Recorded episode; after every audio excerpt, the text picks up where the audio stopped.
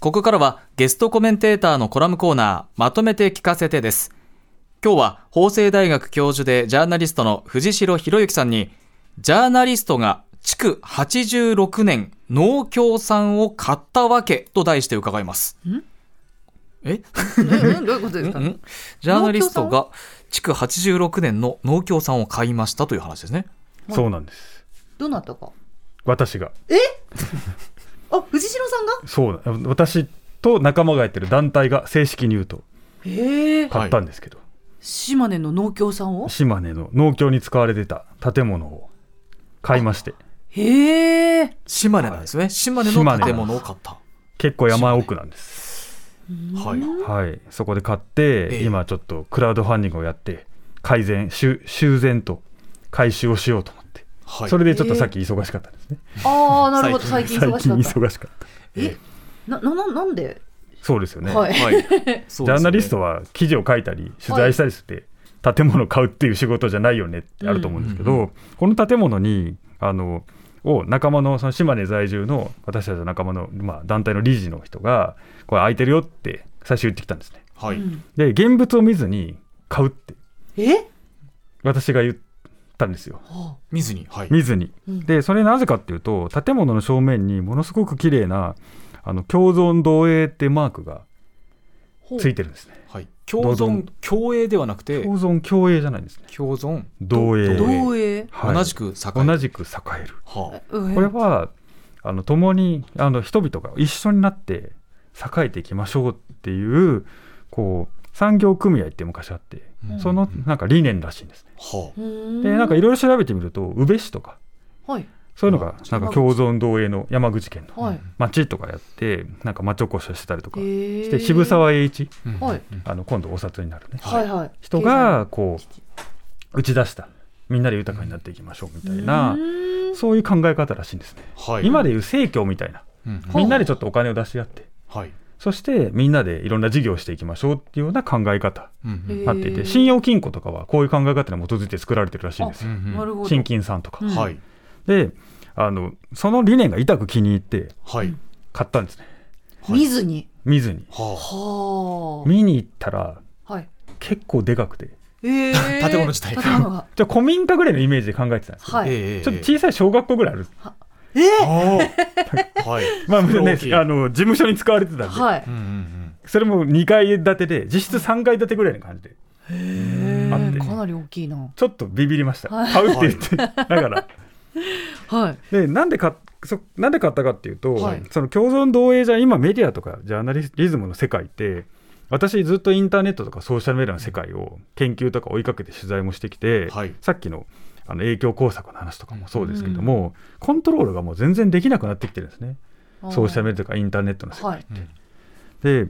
なんかもうプラットフォームがすごい儲かっててはページビュー稼ぎがすごいもう横行してて、うんネットのニュースってもうみんな本当にクリック詐欺みたいな感じになってタイトル詐欺みたいになっててあ。うんタイトル見た瞬間出落ちみたいなやつがいっぱいあるんですね確かにありませうんんあるあるそういうのうんもうなんか嫌になってくるでも見ちゃうみたいな、ううんん。そういう世界をみもうばっかり見てるんではい。いやなんかもうちょっとメディアとかジャーナリズムこそ共存同栄だった方がいいよなとうんなんか地域に足をつ地に足をつけて、うん地域の活動を記録したり取材したりうん丁寧にやっぱりやりたいなってずっと思ってたんですね。はい。でおいいじゃんって共存でってことは知らなかったねその建物を見るまでは、ええはい。いいじゃんこれこれこそがやっぱりこうこれからのメディアとかジャーナリストに必要なまあなんか温故知新じゃないけど、うん考え方なんじゃないかと思ってそれで買っちゃったんですねへええ、うんその場所で何をされるんですか。何するかって考えずに買っちゃったんですけど、あはあ、あ今いろいろ一生懸命考えてて、い。へえまずはその取材を我々は一緒に団体やってて何やってたかっていうと取材の手法とか勉強するグループやっててう、えうんん。一緒にまあ取材手法を高め合ったりとか、はい。それからまあなんかリスクとか、まあ、ソーシャルメディアのリスクについてのガイドブックとか出してるんですね、うんソーシャルメディアを取材するときにこんなのに気をつけましょうみたいなうのんをアメリカとかから翻訳して出したりとか、はい、はい。フェイクニュースに対応するためにはこういうのやりましょうほうほうほそういう調査のハンドブックとか冊子とかそういうものをまあ作ったり、う。はい。あの本とかは一緒に作ってるんですよみんなでう、んへえその時にまず合宿所にしたいは拠点、あ、はい、取材研究調査拠点みたいなえ、うんうんうんじゃあ泊まれるようにするんですかそそうですの場所にへえは、はいいそこをまずやりましょはいはい。う10人ぐらい泊まれるようにはういんで近くに温泉があるんではお風呂はそっちに行ってくださいうんうんでそうやってこう地域の人たちとこうまさにこう一緒になって温泉行ったりなんか JA の人になんか野菜とか出してもらったりとかそうやってやって運営するのはどうかみたいな今アイデアをいっぱい出していてええい。あははは。でまあクラウドファンディングもやりながら修理費を稼がなきゃいけないんでう。うんんその時にリターンってあるんですねクラウドファンディングに、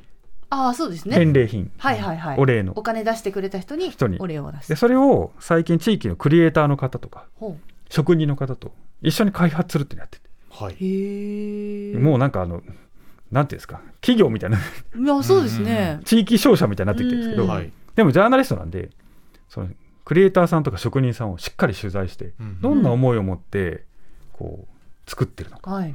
例えば焼き物とかううんん木の作品とか木工作品す作家さんとかに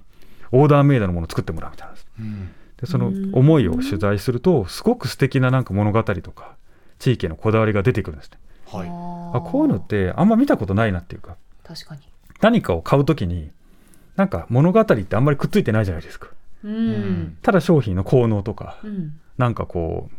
こんなに安いですみたいなうんそういうものを僕たちは買ってるなと思っていてはそうじゃなくてやっぱりその作ったものにも一人一人物語とか思いがあってうんそれをししっかりくっつけてなんかこう世の中に伝えていくってまさにジャーナリストの仕事だなっうてん思ってなるてで向こうの方も気づかないことがいっぱいあるんですねあ初めて聞きられましたとああそんなことと、確かにうん、自分たち当たり前と思って作ってるんですねそう職人さんとかこだわってでもそれって我々が取材するとあびっくりすることとかうん素敵なこととか、そんななんか木にこだわってるんですねとかえええ出てくるじゃないですか、うんそういうものを伝えていって掘り起こして地域の宝みたいなのを探していくこれすごいいい活動だなってちょっと思ってるへー自分のなんかネットばっかり見てるんでえはい。研究で、はいちょっと 癒し、ええーあれじゃあ移住したいっていうことはあるんですかそもそもですけあど。それはあのここは住むとこじゃないのであそれとまた違うんですね。ないんですけど、うんでも多分我々通ってメンバーが行くっていうのがありますね、はいへーえ今まで島根は結構行かれてたんですか、まああのこの仲間の一人が島根出身なのえで、それでまあありましたけどそんなに行ってるわけじゃなくて、うんでもまあ仲間がその島根にいるからできるってのありますよあねあ。そうか、うん、へえだからじゃあその地域の活性化というか、うん観光来てほしいってことなんですかねお客さんを呼び込みたいみたいなそういうのがあるってことなるほどさっきのオーバーツーリズムじゃないけども、オーバーツーリズムえあの地域のやっぱり今こう活動とかあるんですけどライターとかそういう人に頼んでいくといいとこばっかり書いちゃうんですね。えはああはーまあ、盛るっていうか、はいそうしないとやっぱりインターネットで広がらないしそうかそうか面白おかしく書かないとダメだし、うんまあ、映像映像とか写真も映えあうんが大事じゃないですか、うんでももっと素朴でいいものっていっぱいあると思ってて、それをやっぱり取材の力で掘り起こしていきたいなと思ってるんで、まあ、さっきのオーバーツーリズム問題にも関係するかもしれないですけど単価やっぱ上げてうん丁寧に理解してもらって来てほしいし、うん買ってもらいたいなっていうのはありますね。うーうんあの私を石川県にあのテレビ金沢に勤めてた時、うんはい。やっぱりその地域に住んでるとかそこにいるから気づくこととか、うんやっぱそれを私は外から来てて石川県に行ったからこそ石川の人にあなんだそういうことって普通に感じてたけどなんかこれって珍しいんだとかここ特有のものなんだって気づうんかれたこととかも結構あるんで、確かにそこに根付くと気づく魅力とかってありますよね。そのちょうどいい感じがあると思ってて、うんその新し来た人外から来そうたです人ねと地元の人がうまく交わって価値を見つけていく、け、んそういう拠点になればいいなって、そう知らない伝統工芸品とか結構ありますもんうね、んいそうろんななんで県すにね。はい、ぜひあの島根に来ていただいてこれまずじゃあ島根で、まあ、成功したらまた違うところでまた同じようなこととかまで考えてますかまずそんなにお金がな いと今一生懸命あのクラウドファンディングでお願いしてるんでなるほどぜひ皆さんも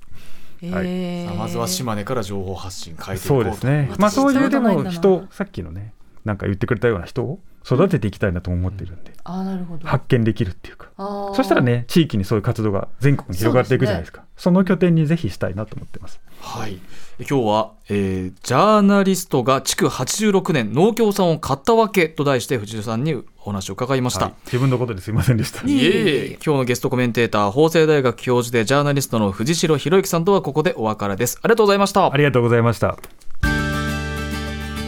蓮見紀之まとめて土曜日